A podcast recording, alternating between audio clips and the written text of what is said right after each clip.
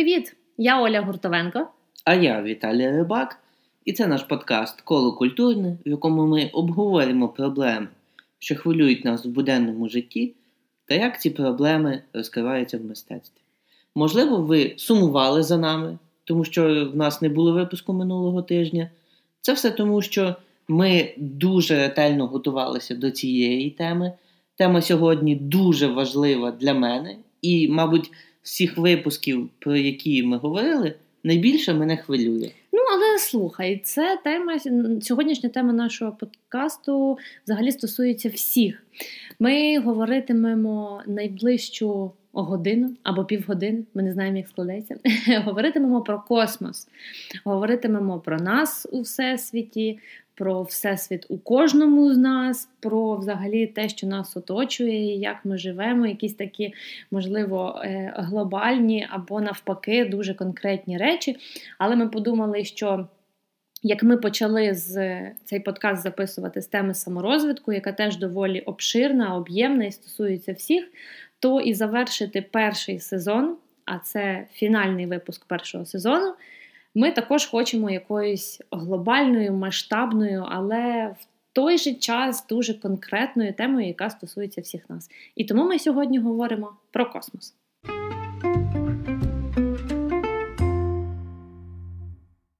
В школі я дуже любив читати книжки про дослідників, навіть не дослідників, радше, а мандрівників, першовідкривачів.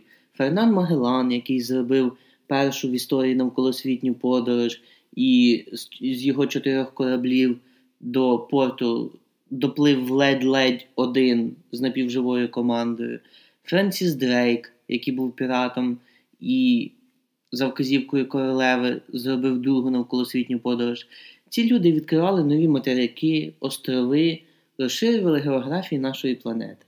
Але зараз вже Ну, не можна, звісно, сказати, що ми повністю дослідили всі секрети нашої планети, тому що є ще океан, глибину якого ми не можемо проникнути. Але тим не менше, в географічному плані наша планета майже повністю досліджена. І новий рубіж це якраз космос. І так само, як людство раніше прагнуло відкривати нові землі, нові материки, зараз людство прагне відкривати нові планети, знайти позаземне життя освоїти інші планети сонячної системи. Ось, наприклад, вже людство, мабуть, століття дивиться на Марс і думає, як би туди потрапити. На місяць було довго мрією потрапити людство, врешті-решт це сталося. Але знаєш, мені знову знову ж таки здається, що е, коли людина більш-менш освоїлась з тим, що є на землі, і там умовно відкрила, скільки є материків, що є суша, є море, океани, є якісь такі речі, і замахнулася на космос і замахнулася на всесвіт. Хоча воно теж паралельно якось відбувалося. Не можна сказати, що спочатку ми вивчили землю, а потім ми тільки почали вивчати космос. Воно було поступово, і одне не було б без іншого. Але тим не менш, про що я хочу сказати, що часом, коли читаю про всесвіт, про космос, про якісь е, ті самі е, місії в космос, які літали, воно часом складається на те, що люди не тільки хочуть відкрити космос для себе, зрозуміти його, а зрозуміти взагалі, що ми робимо у всьому цьому, чи ми одні, яке взагалі призначення людини в цьому світі, чи є воно в принципі, як це все працює, як ми виникли, тому що, можливо, хто нас створив знову ж таки. і... Це все дуже-дуже дуже між собою переплітається, це все дуже цікаво, і в цьому випадку наука про світ навколо людини водночас стає наукою про людину загалом, і це дуже цікаво. Стосовно того, хто нас створив, є, є дуже багато різних цікавих теорій, і кілька із них так чи інакше пов'язані з позаземним життям. Є кілька варіантів. Один із варіантів це що метеоритом занесло якісь молекули клітини з іншої планети, і вони вже в нас тут еволюціонували за процесом, який описав Дарвін. Є також інша, мені здається, фантастичніша е, теорія, що людство створила якась інопланетна раса, спершу просто як проект, а потім цей проект вже став розвиватися сам по собі, коли та раса, яка настроювала, покинула. Ну, так чи інакше, мені здається, можливо, якийсь зв'язок людства з іншою цивілізацією і є. Мені дуже подобається. А може і нема. Мені дуже подобається. Я ось е, останнє, що прочитала на тему тему космосу, це була якраз книжка Аполлон 8 про подорож, е, про першу подорож до місяця, не на місяць, а до місяця, тобто на навколо місячну орбіту. І там доволі чітко описано, що науковці не заперечують, е, а вони якось в гармонії живуть з тією думкою, що, можливо, нас створило щось божественне. Е, зрозуміло, що між наукою і релігією вічно точитимуться якісь. Дискусії стосовно того, хто ж це був, але приємно бачити, коли такі речі поєднуються, і коли люди науки все одно не заперечують, що може бути щось незбагненне для них. І це дуже цікаво, тому що вони водночас розуміють. Що вони можуть якісь моменти пояснити з наукової точки зору через формули, через е, якісь конкретні цифри, якісь конкретні Е, взаємозв'язки між е, хімічними елементами чи ще щось, але в той же час не все зрозуміло до кінця, аби можна було пояснити тільки точним. І це дуже прикольно. Це насправді дуже. Здавалось би, одне одному суперечить, але насправді це дуже добре лягає разом і гармонійно існує. Тому що, як казав відомий е, письменник Е, класичний автор наукової фантастики Артур Кларк, будь-яка е, дуже висока технологія для людей звичайних буде нічим не відмінною від магії. І так само будь-яка суперрозвинута цивілізація для нас, людства, по суті, є нічим іншим, ніж Богом. І тому так, дійсно дуже гарно це узгоджується.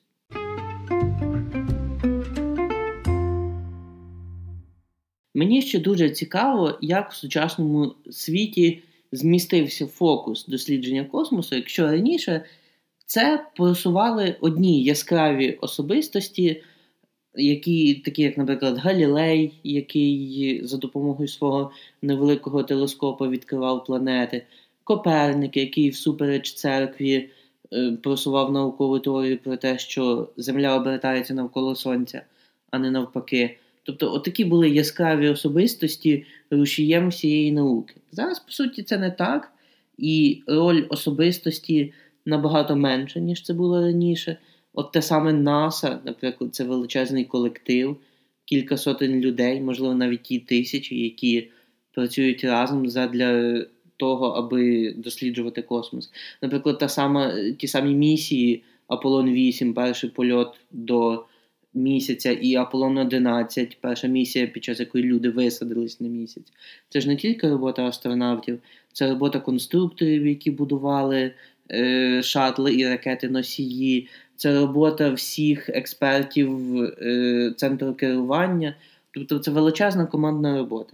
Але в той же час існують такі постаті, як Маск і Безос, але вони мені зараз видаються ем, як е, знаєш, я не можу їх там порівняти чи протиставити з тим самим Галілеєм чи Коперником, але люди, це як людина-бренд. Знаєш, сьогодні дуже популярна е, ця теорія про те, що кожній людині потрібен власний бренд для того, аби розвивати там чи свою галузь, чи свою справу, чи ще щось.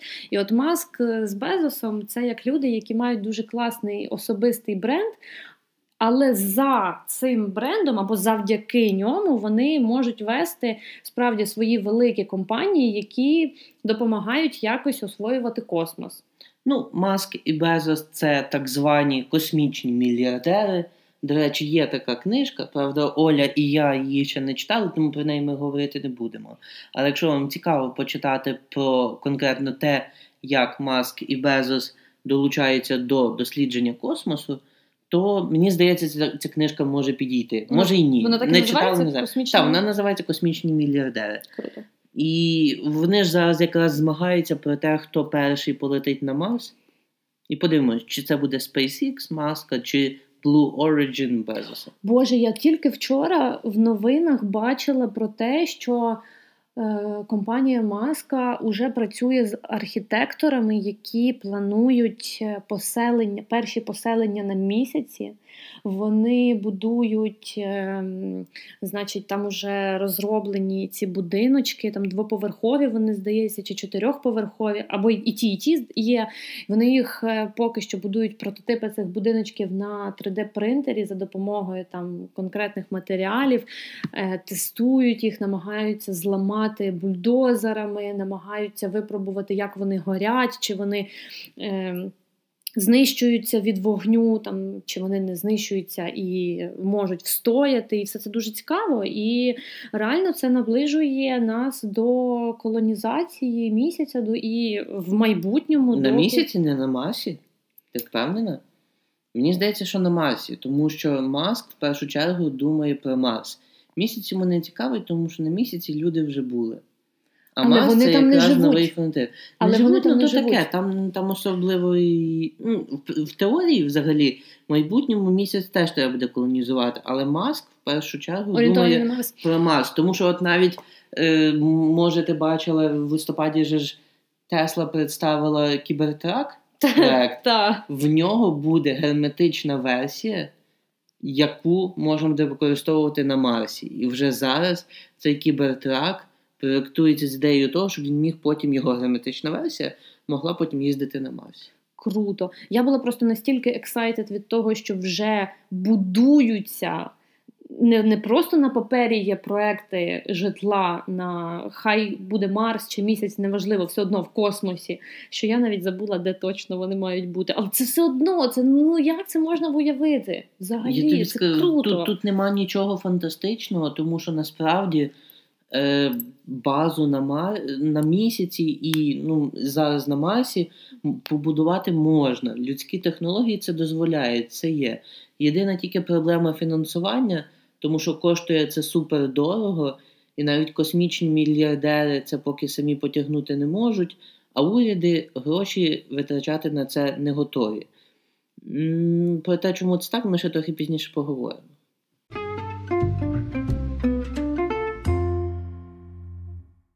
Важливий момент, що рано чи пізно людству доведеться з землі полетіти. Тому що Тому... ми її просто знищимо. Ну да, а якщо не знищимо, то рано чи пізно ресурс сонця вичерпається, воно почне розширюватися, і з жовтого карлика, яким воно є зараз, перетвориться на червоного гіганта. Ну, Це природній процес е, життя і старіння зір, і відповідно тоді цей червоний гігант поглине землю. Це буде десь через 5 мільярдів років. тобто Не за нашого довго. життя. Да, Не за нашого життя. Але тим не менше, якщо людство до того часу не знищить землю, все одно доведеться накивати п'ятами звідси. І тому доведеться колонізувати інші планети і розселятися по всесвіту. Знаєш, і тут якраз дуже так. цікаво, що коли людство буде готове на цю експансію і до чого вона призведе. Мені це знаєш нагадує, е, як ніби люди це якийсь е, космічний вірус, який е, просто настільки може якось підлаштуватися під особливості життя. Що він намагається колонізувати інші планети і там захопити в свої володіння все більше і більше територій. Ну реально, це дуже схоже на те, як поширюється вірус на землі. Умовно, він спочатку захоплює імунітет однієї людини, потім він поширюється на другу, на третю, і так розпорошується по всьому. Дуже схоже на нас, тільки незрозуміло, для чого нам це поширення. Бо вірус, який е, про віруси можна багато говорити, що вони, поширюючись між людьми, якось е, стримують популяцію, чи ще якісь теорії заговору можна сюди вплести. Але от для чого? Який сенс людям поширювати себе, клонувати себе, колонізувати нові території для себе. От що корисного ми приносимо для світу, крім того, що ми його вивчаємо. Тому що наша планета зараз вона потерпає від нашого життя. Ми використовуємо занадто багато ресурсів землі. Ми там великий бар'єрний риф вже прогнозують, що він через кілька десятків, здається, років може зникнути взагалі через людську діяльність. Це все доволі сумно. І, якщо чесно, в мене немає особисто для себе відповіді на запитання. Для чого ми настільки акцентуємо увагу на колонізації нових територій, якщо ми не можемо зберегти те, що в нас вже є зараз? Мені здається, якраз тому і акцентуємо, тому що є ж два шляхи розвитку: е, екстенсивний та інтенсивний.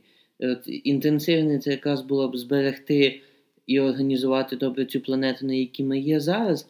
Але мені здається, що це складніше і простіше просто йти далі і поширитись. Але тоді просто своєю діяльністю нові території ми також можемо загубити рано чи пізно.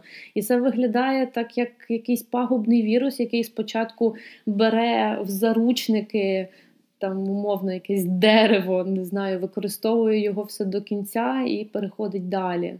Там, мені здається, це дуже точна аналогія.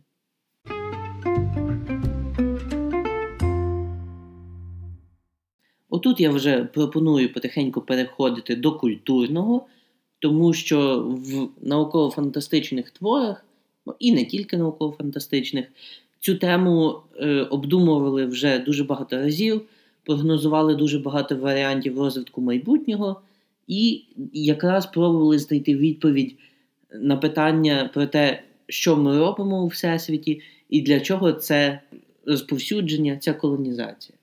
Одна з найкращих книжкових серій на цю тематику це серія книжок The Expanse американських письменників Деніела Абрахама і Тая Френка, яку також екранізували у вигляді серіалу. І це, на мою думку, наразі найкращий науково-фантастичний серіал на телебаченні. Про що взагалі ця книжкова серія? Це вже 23 століття, в якому людство колонізувало сонячну систему, тобто є поселення на Марсі які дедалі розширюються, в них є мета і амбіції тереформувати Марс, зробити його придатним до людського життя без куполів, в яких вони живуть, без скафандрів тощо. Тобто перетворити на повноцінну планету як Земля. І при цьому Марс вже став незалежним, не без бою, він відвоював свою незалежність. Є також людські поселення у поясі астероїдів, де люди переважно займаються тим, що добувають мінерали, або навіть воду на кільцях Сатурна, і вони воду продають на Марс, а мінерали на Марс і на Землю. І так і живуть. Але в той же час вони також хочуть незалежності. І ця серія мені дуже подобається тим, що, попри те, що це наукова фантастика, вона неймовірно реалістична. Тому що етично, мені здається, людство в майбутньому не зміниться. І ті проблеми, які є зараз, те, про що ми говорили, що людство бездумно використовує природні ресурси, що жага до збагачення е, переважає якісь етичні норми. Так воно в майбутньому і лишиться, і людство буде все одно ділитися на групи, які будуть хотіти незалежності, які будуть змагатися між собою за владу, за ресурси, за вплив. І це все збережеться в майбутньому, просто воно буде помножене на технології. І що там цікаво, що самі технології дуже реалістичні, тобто, наприклад, є швидкі космічні кораблі, які на реактивній тязі, по суті, працюють на сучасних технологіях, які просто розвинулись сильніше. Але в той же час немає якихось неймовірно фантастичних технологій, типу е, гасителів інерції, компенсаторів, які навіть фізично поки не зрозуміло, як зробити. І саме тому людство повинно боротися з величезними перевантаженнями і не літати так швидко, як теоретично могли б дозволити двигуни, тому що люди всередині космічних кораблів просто цього не витримують. І от на цій реалістичності побудований сюжет, дуже багато політичної боротьби, боротьби між корпораціями. І цікаво, мені здається, що реально в майбутньому колонізована сонячна система може виглядати саме так. Тому почитайте, а якщо не хочете читати вісім книг, які вже є в цій серії, дев'ята буде останньою, то подивіться принаймні серіал на Amazon Prime, не пошкодуєте.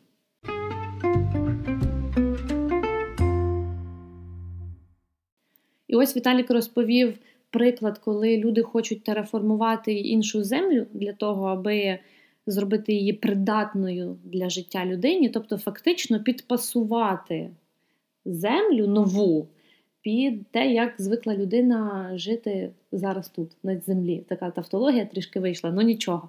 Але я би хотіла розповісти про інший приклад. Фактично про антонім до цього свого прикладу. Це книга Бекі Чемберс «To be taught if fortunate». І в основі сюжету цієї книги лежить ідея про те, що а чому це люди повинні змінювати планету під себе? Чому не можуть люди змінитися самі? Залежно від того, яка атмосфера на новій планеті, чи є вона там взагалі, як воно взагалі е, все побудовано, яка температура на на новій планеті. Ось. І в сюжеті книги якраз група астронавтів, яка подорожує космосом, подорожує кількома планетами.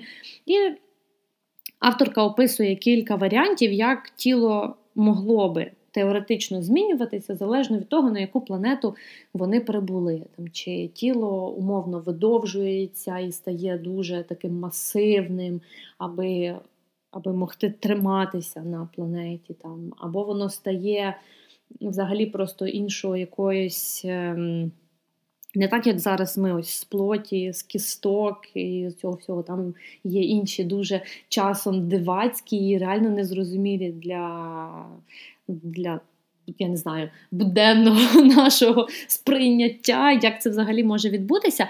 Але доволі цікавий концепт, який наштовхує думками на те.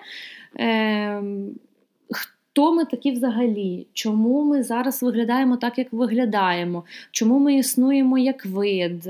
Чи варто нам, зрештою, змінюватися, аби пристосуватись до нових умов? Чи навпаки краще, якщо навколишнє середовище може пристосуватися для нас? Що взагалі вважати своїм домом, тому що е, в книжці, коли герої подорожують від планети до планети, вони фактично пристосовуючись до кожної з них, можуть вважати себе і їхніми повноцінними жителями. І тоді реально, де їхній дім? Як знати, який ти насправді, який твій стан насправді є? І це дуже цікаво думати уже зараз, коли ми знаємо, що люди не можуть змінювати фізично свого стану, пристосовуючись до нових умов, і поки намагаються підпасувати стани інших планет під себе. Е, але тим не менш доволі глибока і ось протилежна думка до тієї, про яку Віталій вже розповів. Це мені здається якраз такий більш етичний шлях колонізації, тому що тут людина залишає менший відбиток на інших планетах і пристосовується сама під них, а не їх під себе. Але в той же час мені здається, що це якраз менш реалістичний варіант розвитку подій, тому що Бекі Чемберс це взагалі зараз. В сфері наукової фантастики фантастики така знана авторка, яка, скажімо так, топить за цінності і за етику, і має дуже оптимістичний погляд стосовно майбутнього. Ну, мені здається, що людство все-таки не настільки хороше. Але знаєш, тут може бути інша сторона медалі, тому що людина може, от якщо умовно уявити, що людина може змінювати свій стан для того, аби пристосуватись до життя на інших планетах, але вона це може зробити знову ж таки як паразит для того, аби просто могти увійти на цю нову планету, пристосуватись для неї і аби скажімо так, е, така е, дуже голосна фраза, але аби планета прийняла цю людину як свою, а потім людина могла, от користуючись цією перевагою, що вона вже на цій планеті своя, і вона пристосувалась, зробити щось своє не дуже хороше. Тому я би не була на 100% впевнена, що це 100% оптимістичний варіант. Ну, але то, то потім може зробити щось не дуже хороше. А якщо людина не буде пристосовуватись під планету і захоче там жити, то вона щось не дуже хороше зробить одразу. 100%. Логічно.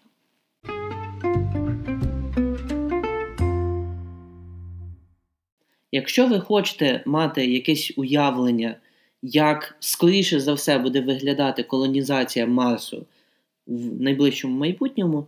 Подивіться документально-художній, отакий от цікавий мікс серіал з такою ж самою назвою Марс від каналу National Geographic.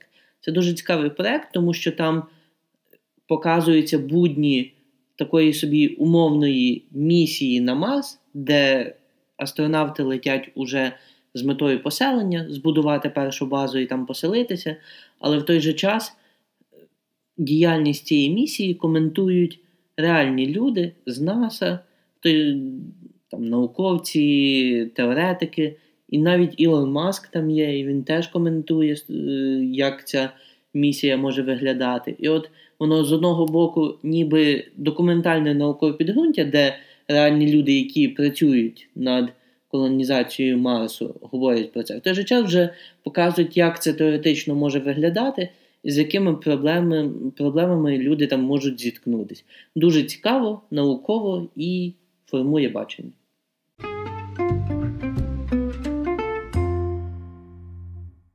Але мені здається, що наукова фантастика і, взагалі, ці документально-художні фільми про колонізацію інших планет були б неможливими або існували б не в тому вигляді, якби не власне науковці, роботою, роботою яких е, ми пишаємось і захоплюємось, коли говоримо про наукову фантастику.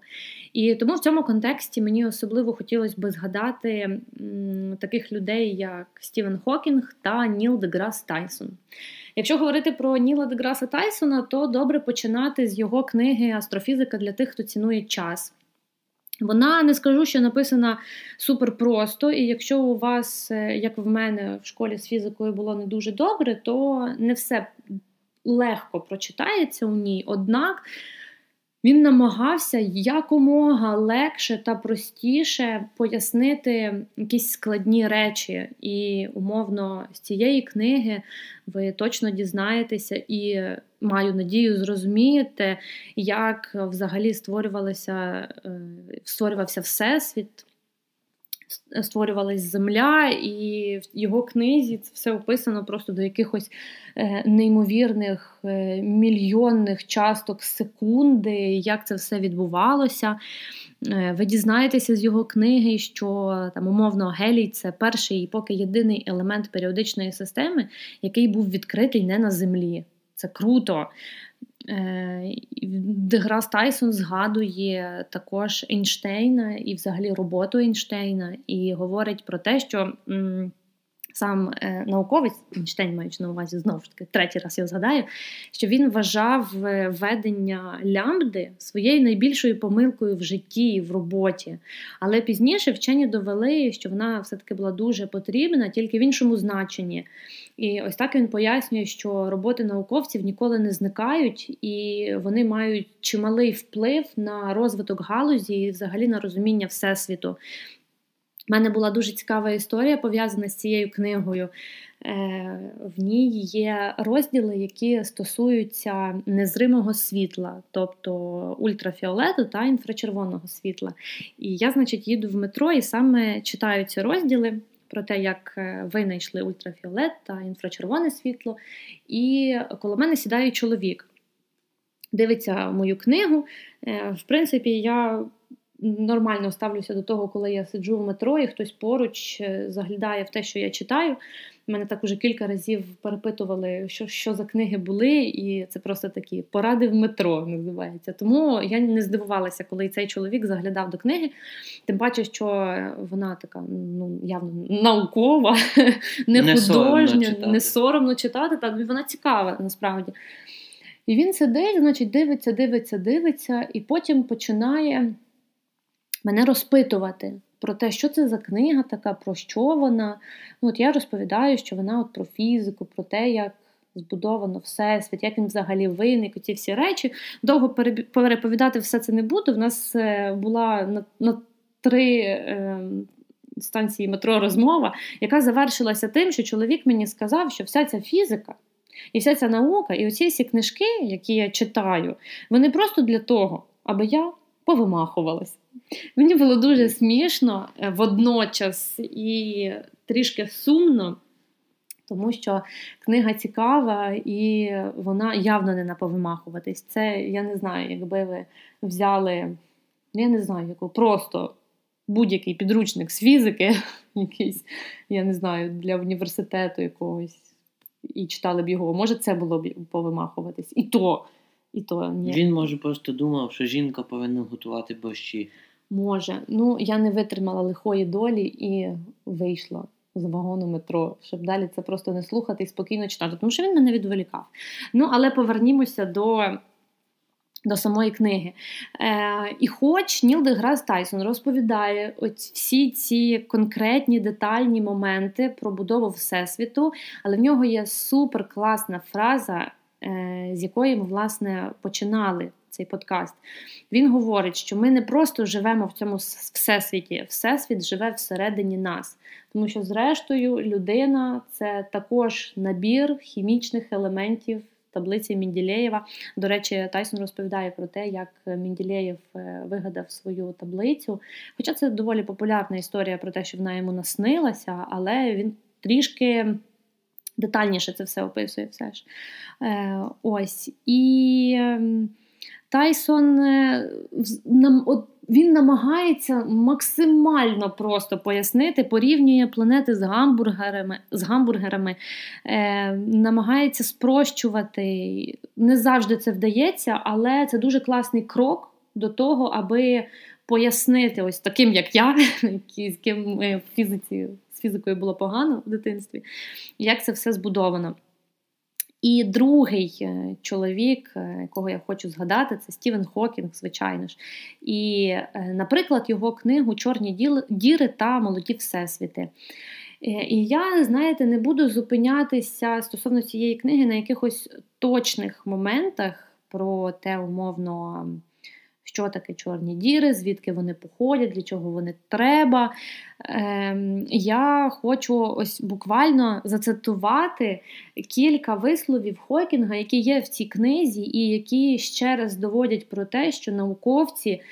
Рідко коли стоять осторонь звичайних людських цінностей, і що вони навпаки розуміють, як важливо досліджувати всесвіт навколо себе, аби розуміти глибше і себе. І ось, наприклад, е, є в Хокінга така класна фраза. Я помітив, що навіть люди, які стверджують, що все визначено і що ми не можемо нічого змінити, завжди дивляться по сторонам, переходячи дорогу. Можливо, ті, хто не дивиться, просто не доживають, щоб розповісти свою історію. Або ось ще одна. Звичайно, мурахи працюють згуртовано, але їхнє суспільство статично. А от суспільство вільних особистостей, які поділяють спільні цілі, може працювати для вирішення загального завдання і в той же час мати гнучкість для нововведень. Тому таке суспільство з більшою ймовірністю буде, процвітати і поширить свою систему цінностей. Знову ж таки, круто, от наче науковець і про якісь конкретні речі е, міг би сказати, але не стоїть осторонь того, що таке люди, для чого гуртуватися разом, аби спільно вирішувати і вивчати все є, що навколо нас. Це круто. Гуртовенко, це ти про слово гуртуватись спеціально згадала чи випадково? Це співпадіння. Це співпадіння, але весело. Я навіть не помітила одразу.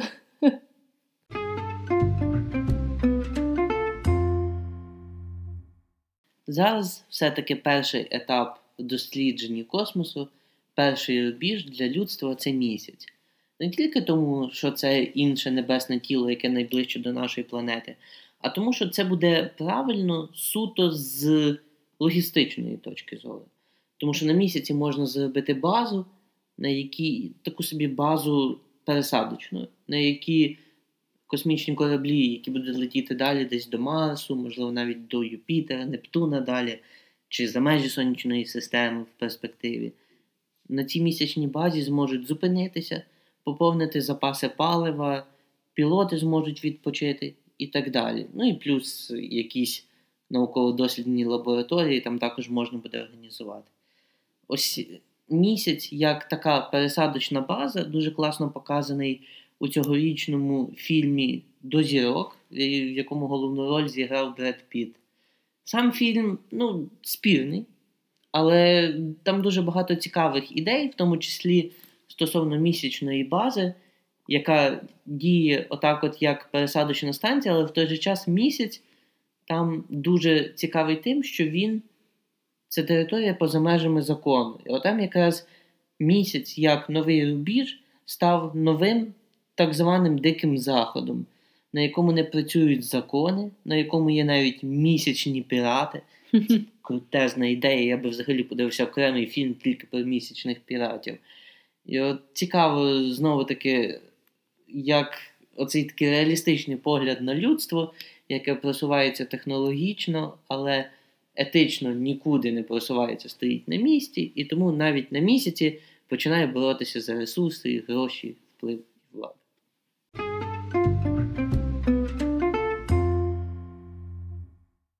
говорячи про місяць, ще раз хочу згадати книгу Аполлон 8 Історія першого польоту до місяця від Джефрі Клюкера.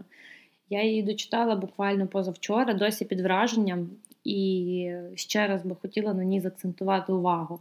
Вона розповідає про те, як три астронавти Френк Борман, Джим Ловел і Білл Андерс здійснили першу місію, на меті якої було облетіти місяць, вийти на навколомісячну орбіту, по-перше, облетіти місяць там, трохи більше десятка разів, аби зробити купу фото, відео і зрозуміти взагалі, як цей місяць виглядає зблизька, побачити всі його кратери, побачити всі нерівності.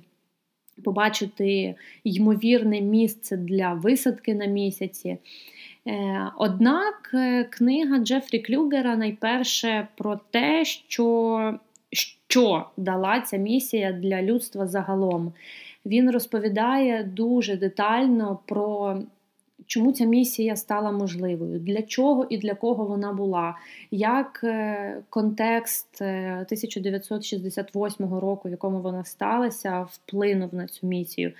Ем, чому троє астронавтів е, загинули перед тим, як місія Аполлон 8 стала можливою, і що саме стало не так, і чому більше цю помилку не могли повторити і не могли її собі дозволити.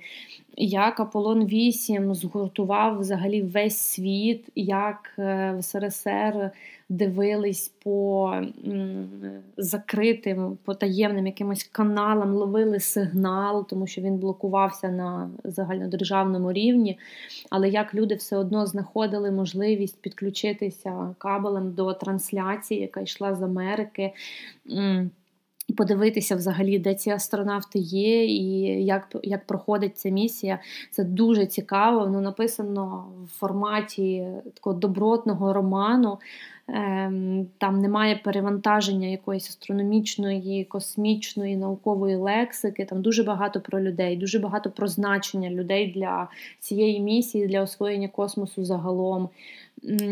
Багато розповідається про самих астронавтів, які які здійснили цю місію, які були в ній. Е, як вони поверталися дуже детально. Автор е, описує наприкінці, е, завдяки кому ця книга стала реальною, і це той випадок, коли навіть подяки мені було дуже цікаво читати, тому що він розповідає як йому допомагали архіви журналів е, Life і New York Times, які зберігають, е, які зберегли от всі буквально нюанси, події, новини, які стосувалися того часу, ну і взагалі стосувалися не просто там місії чи НАСА, чи ще чогось, а взагалі світу в той час, в якому контексті відбувалися ці події. Дуже цікаво. Е, є в книзі така вкладка з фотографіями, як виглядають астронавти, які вони зробили фотографії. Е, взагалі дуже-дуже дуже цікаво. І, до речі, там дуже цікаво описана історія НАСА. Я не знала, що НАСА е, раніше, ну, зрозуміло, що її раніше колись її не існувало, але перед тим була така структура, як НАКА. Вона не стосувалася космосу, але коли зрозуміли, що все, холодна війна в розпалі, е, треба якось всіх обганяти, бути попереду планети всієї. І тому вирішили зробити переформатування і створили в результаті більшу об'ємнішу структуру, яку ми знаємо сьогодні як НАСА. Дуже класно, я дуже раджу. Книга не маленька, за вечір не прочитається, але це точно варте того, аби зрозуміти взагалі глибший і більший сенс досліджень космосу цієї місії, тому що всі звикли говорити про про Ніла Армстронга, про те, як людина ступила на місяць, але забувають, що стало причиною цього, або що допомогло цьому статися швидше. І в книжці є, до речі, також пояснення, е, чому саме це був Ніл Армстронг. Спершу це повинен був бути не він.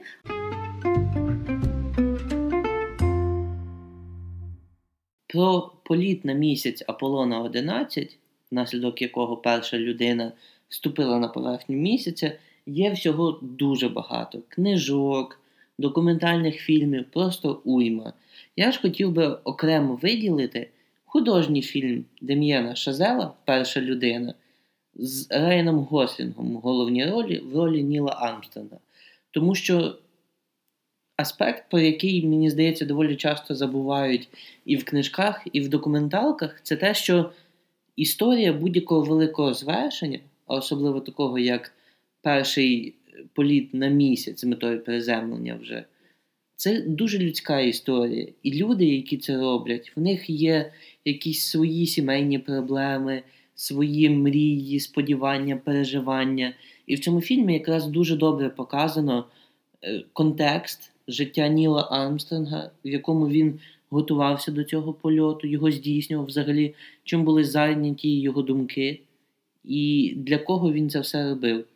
Прям супер цікаво і додає дуже людського такого виміру до цієї історії, про яку ми всі знаємо.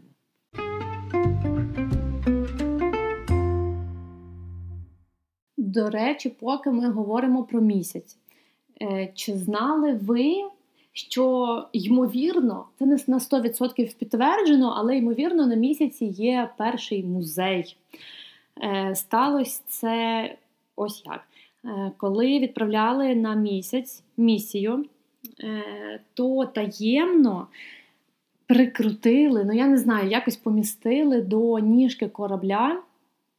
Під низ маленьку керамічну плитку, дуже маленьку, на якій шість американських, здається, я не пам'ятаю словом, шість художників помістили свої маленькі малюночки. І, е, Але щоправда, зараз не знають точно, чи є. Чи ця керамічна плитка залишилась на місяці, тому що під час приземлення вона би мала ну, як від, від, як відпасти. Але перевірити це не можна, доки нова місія не полетить на місяць і не побачить цього. Але це доволі цікаво. Е, але загалом, про що я хотіла ще сказати, що ось е, ну, умовно перша успішна місія на навколомісячну орбіту сталася ось в 1968 році. Але це не означає, що до цього року е, люди не намагалися осмислити і якось подумати про про всесвіт, про відкриття інших планет і про ту саму висадку на місяць. І тому тут я б хотіла згадати фільм Джорджа Мельєса 1902 року, який називається Людина на місяці. Це доволі іронічний короткий фільм про те, як група астронавтів висаджується на місяці в такій капсулі, яка дуже схожа на порожній патрон, е, кого вони там зустрічають, як вони повертаються назад, падають в океани і виживають, і всі щасливі. Але е, картинка, яка стала власне іконічною як е, елемент цього фільму, якось картинка з цього фільму, це коли ось цей, наче порожній патрон, потрапляє в око місяцю і там залишається. Е, Дуже, як на мене, я люблю взагалі шукати якісь е, додаткові сенси в мистецтві. І для мене це такий своєрідний референс до того. Е, що люди вони можуть не просто освоїти нові планети, нові землі, а вони можуть якось зашкодити їм і зашкодити цим і собі. І хоч місія завершилась успішно у фільмі Джорджа Мельєса, але місяць то фактично постраждав від того, що цей порожній патрон е, йому потрапив до ока. І це доволі цікаво про це думати. І це було ось фактично більше як за 60 років до фактичної висадки на місяць, до навколо місячної місії. Це доволі цікаво. І, до речі, якщо повернутися е, трішки до цього ймовірного музею на місяці, то одним з шести митців, який залишив на керамічній плитці свій малюнок, був Енді Уорхол, в якого є відома картина Moonwalk, яку він е, написав у 87-му році, переосмислюючи висадку Ніла Армстронга на місяці, ну, трьох астронавтів, але загалом роль Ніла Армстронга та його колег у цій місії. Дуже цікаво, дуже раджу глянути.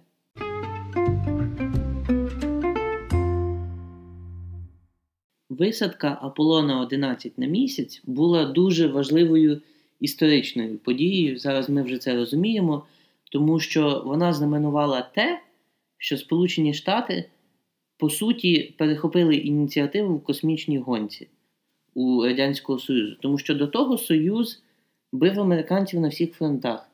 Перший супутник в космос запустили е, в Союзі, першу тварину в космос в Союзі, першу людину також. А от коли діло дійшло до місяця, вже не змогли. Тут американці обскакали Радянський Союз. А все тому, що в Союзі е, розробляли якийсь трохи дивний механізм ракети носія, він був дуже складний. І вони не встигали, вони не могли зробити його безпечним. І саме тому американці висадилися на місяць першими, тому що ракети Сатурн 5 і космічні модулі Аполлон, вони по суті були простішими технічно, ніж ті прототипи, які розробляли в Радянському Союзі, їх було простіше реалізувати. Але от що було би, якби Радянському Союзу вдалося все-таки полетіти до місяця. Що б було тоді?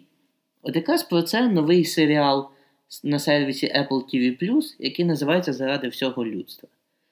Він там якраз на початку першої серії стається така подія. Російський космонавт, радянський радше, космонавт Олексій Леонов це перша людина на місяці. Американці це бачать і в шоці, тому що їх знову обставили. І цей факт змушує НАСА працювати ще вдвічі інтенсивніше. Врешті місія Аполлон 11 стається, е, Ніл Армстронг висаджується на місяць, але все-таки це вже не щось проривне. Америка все ще програє космічну гонку, тому що вони були на місяці другими. А потім ще навіть Радянський Союз і першу жінку на місяць відправляє. Тобто космічна гонка продовжується. В реальному світі космічна гонка ну, вже в 70-х роках вщухла, тому що в США були великі проблеми у В'єтнамі, політична боротьба. В Союзі все ніяк не могли опанувати технологію ракети носія і просто перестали витрачати на це кошти. У всесвіті ж серіалу космічна гонка продовжується, і це якраз дуже крута альтернативна історія от саме того розливу, який мені подобається, коли є якесь одне припущення, а далі події розвиваються дуже реалістично, базуючись цього припущення, але разом з тим є оці ефекти метелика, де речі повільно, але в той же час впевнено змінюються. І це дуже класно. Раджу подивитися.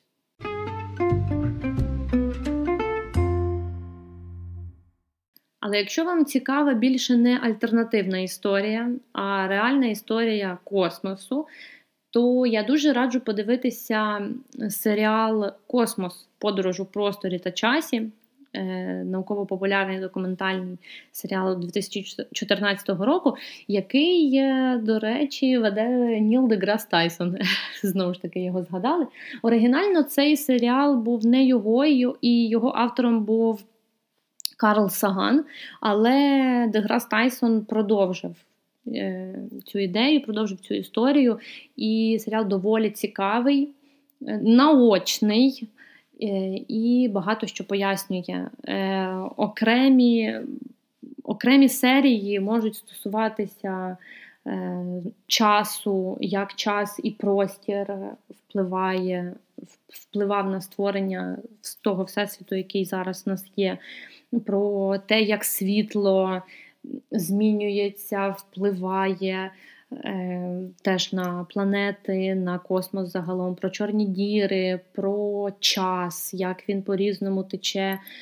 Дуже-дуже цікаво. Теми, здається, такі ну ніби супер-супер конкретні, ну там умовно, світло. Що можна сказати про світло? Ну, ось ми живемо на землі, ось світло є. Змінюється день і ніч, змінюються там пори року, колись світла менше, колись більше. Але в контексті всього всесвіту світло зіграло дуже велику роль і дуже класно це все пояснюється. Серій багато е, можна дивитися, здається, і на Нетфліксі був цей серіал, і здається, його на інших стрімінгових сервісах можна подивитися. Дуже раджу, е, нелегкий. За вечір, знову ж таки, все не передивитися, але варто. Дуже-дуже раджу.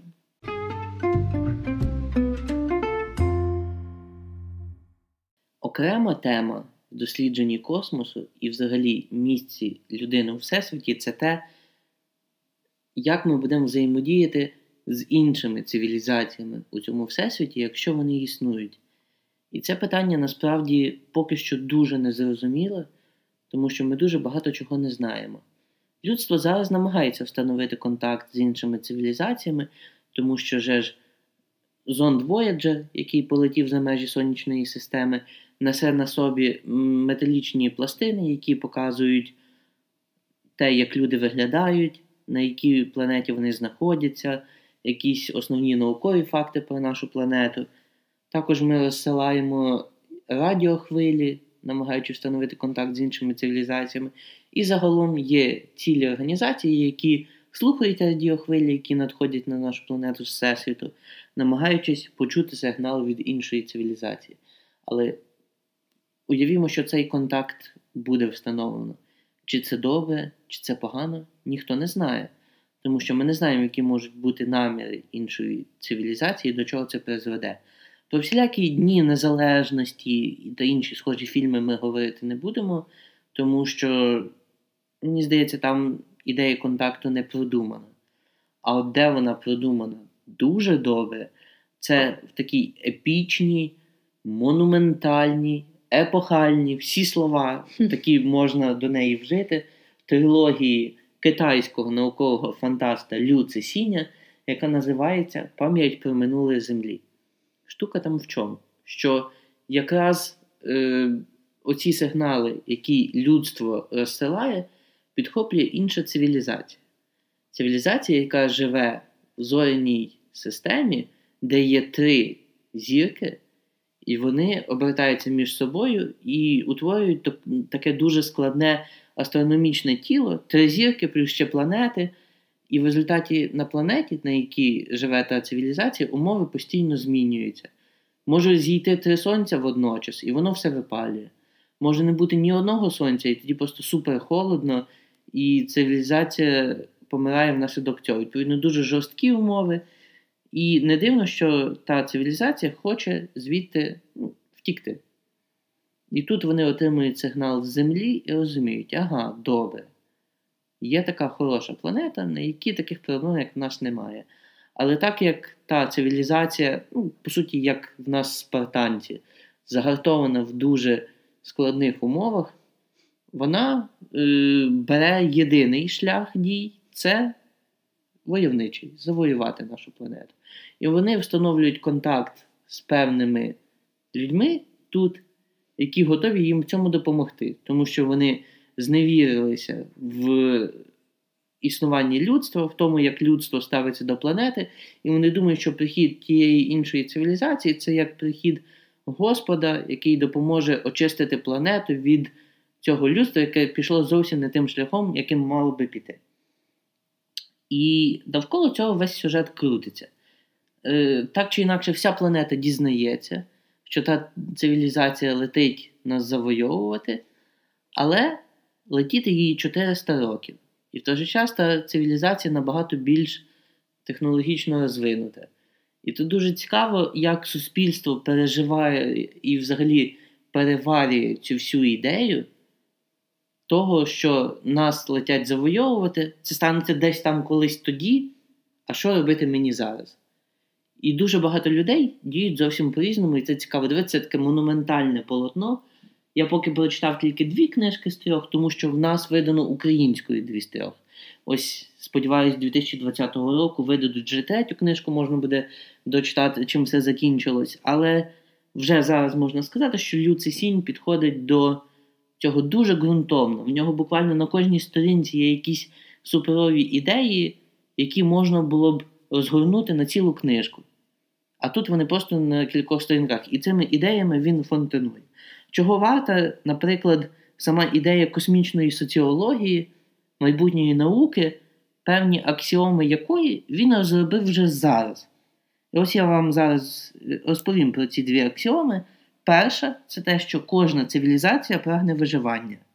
І друга аксіома це те, що цивілізації мають здатність до росту і експансії, проте загальна кількість матерії у всесвіті залишається незмінною.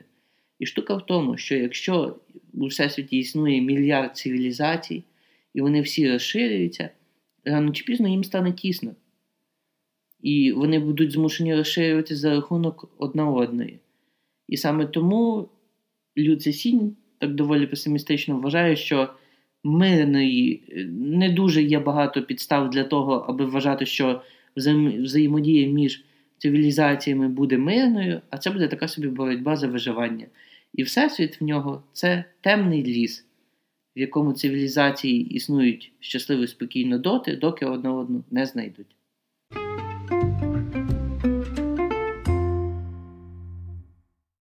І завершити цей випуск подкасту мені б хотілося згадкою про картину Василя Кандінського е, Several Circles, яку він написав у 1926 році.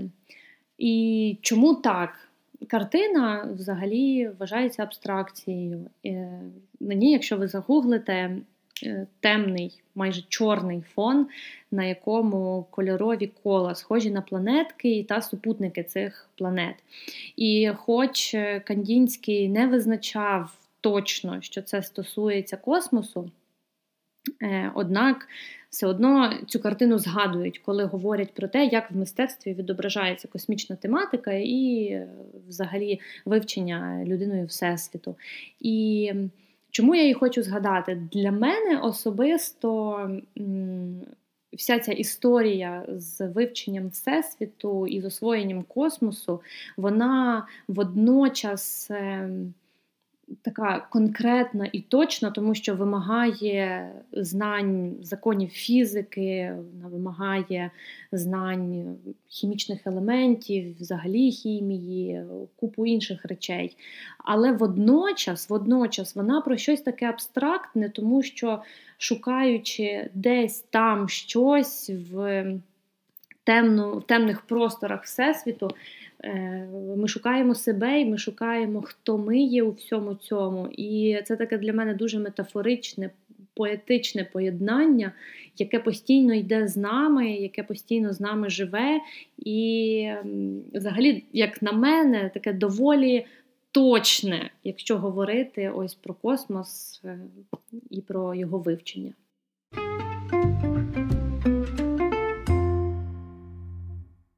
Та, друзі, тема космосу дуже широка, неоднозначна, цікава, і мені здається, що за нашого життя в ній з'явиться дуже багато чого нового.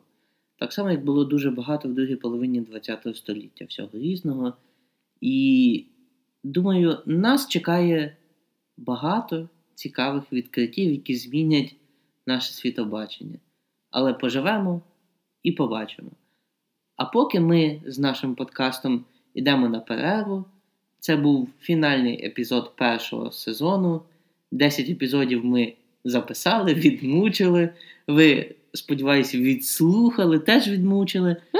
Ми поки йдемо на не просто на творчу перерву, а й сподіваюся, якось переосмислимо формат і повернемось до вас уже наступного року. З чимось новеньким та цікавим. Справді, дякуємо, що ви були з нами ці 10 випусків. І я все ж сподіваюся, що ви не мучились. Але якщо мучились, то моргніть два рази. Тому... Моргніть на пошту колокультурне собачка gmail.com або на наші особисті в наші особисті повідомлення на Фейсбуці. Дякуємо ще раз, що ви слухали нас. Ставте лайки. Е, оцінки, оцінки, підписуйтеся та і залишайтеся з нами. Дякуємо. Щасливих свят! Па-па!